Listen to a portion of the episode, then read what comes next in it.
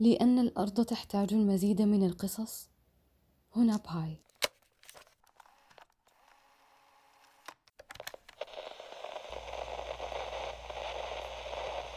وضع سيرجي كريكالوف في ربيع العام 1991 مايو تحديدا بدلته الفضائية واستعد لامتطاء الصاروخ الذي سيحمله هو ورائدا فضاء آخران. البريطانية هيلين شارمان وصديقه السوفيتي أناتولي أرتسبراسكي إلى مير محطة الفضاء السوفيتية التي كانت تحلق على ارتفاع 350 كيلومترا من سطح الأرض. ارتفع هدير المحرك من قاعدة الانطلاق فيما يعرف اليوم بكازاخستان ثلاثة اثنان واحد. وبعد تسع دقائق من الاهتزازات العنيفة كان سيرجي في الفضاء مع أصدقائه. يسبح في محطة مير يتقلب في محيط المحطة الفضائية في رحلة حول الأرض.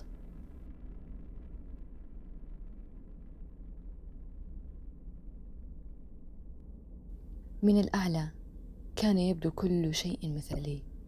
الأرض كانت خضراء ثم أصبحت بيضاء. نزل الثلج فوق الغابات.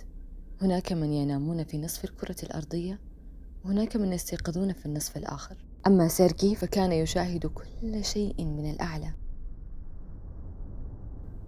سيركي كان طيارا مبهرا بالفعل.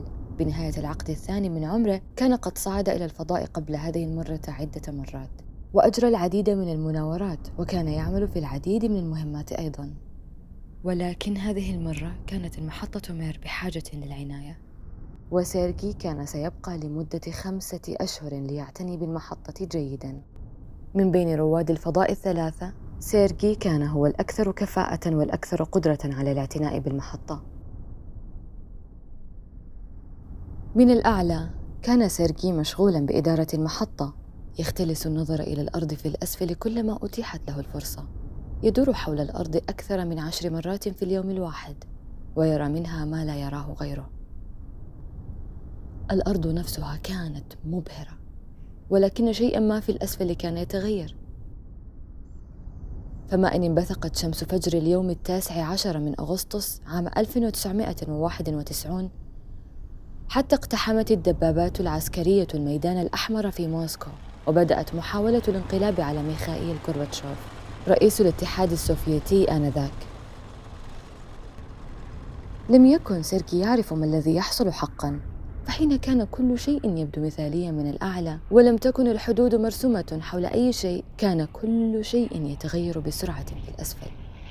كانت بلاده الاتحاد السوفيتي تمر بأصعب أوقاتها على الإطلاق. بدأت محاولة الانقلاب في أغسطس وبدأ الاتحاد السوفيتي ينزف الأموال. الروبل السوفيتي يتدهور يوما بعد الآخر. مر سبتمبر ثم أكتوبر.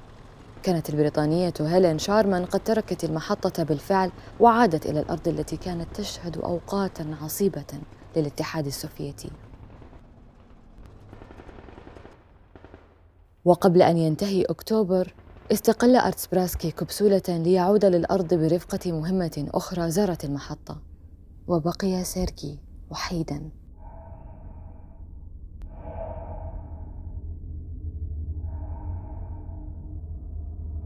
أتى نوفمبر وكان الوقت عصيبا. كان من المفترض أن يكون سيرجي في الأرض منذ شهر بالفعل. ولكن الرد كان يأتيه من الأرض بأن الأموال غير متوفرة حاليا لكي تمول مهمة عودته. الأولوية الآن تكمن في أن يحافظ الاتحاد السوفيتي على رباطة جأشه هل سيتمكن سيرجي من الصمود؟ قد تضمر عضلاته. وهناك خطر إصابته بالسرطان وتعرضه للإشعاعات.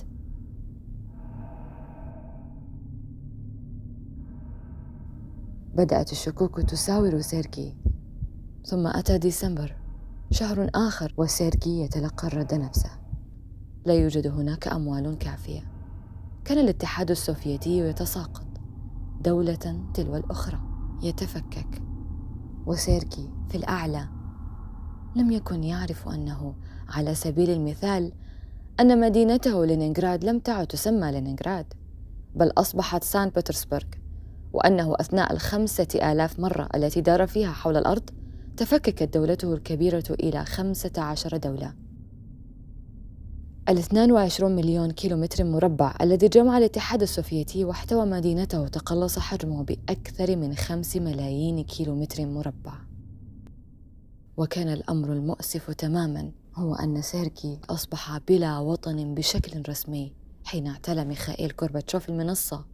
في ديسمبر الخامس وعشرون من العام 1991 ليعلن تفكك الاتحاد السوفيتي رسميا وتنحيه من منصب الرئاسة.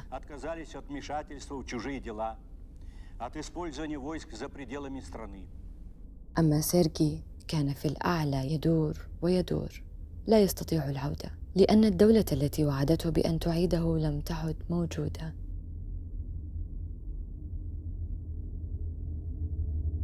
حل العام الجديد. يناير. كان سيرجي في الأعلى يدور حول الأرض ولكنه آخر ما يهم الآن في العالم الجديد. الدولة الجديدة المسماة بروسيا بدأت تبيع مقاعدها في الرحلات الفضائية لترمم اقتصادها. اشترت النمسا مقعدا بسبع ملايين دولار واشترت اليابان رحلة لمذيع تلفازي إلى الفضاء باثني عشر مليون دولار. ولكن ولا رحلة لتعيد سيرجي رائد الفضاء المنسي.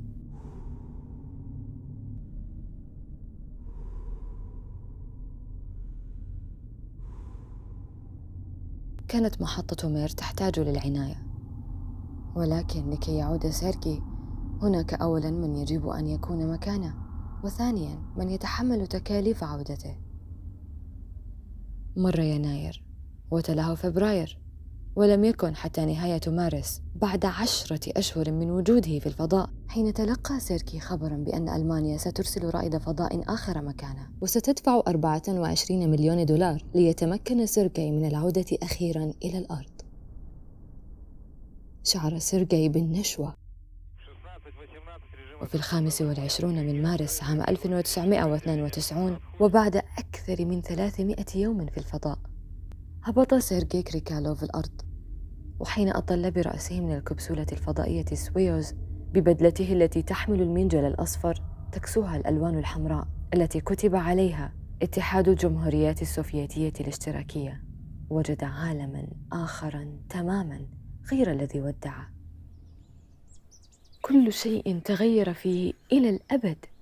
هبط سيرجي كريكالوف آخر مواطن سوفيتي على الإطلاق. بعد أن صعد إلى السماء السوفيتيا وعاد روسي.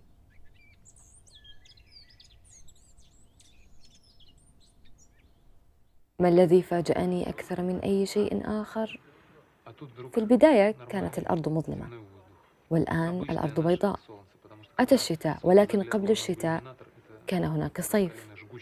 الآن يبدأ الربيع مجددا وهذا هو أكثر تغير مدهش بإمكانك أن تراه من الفضاء. سيرجي كريكالوف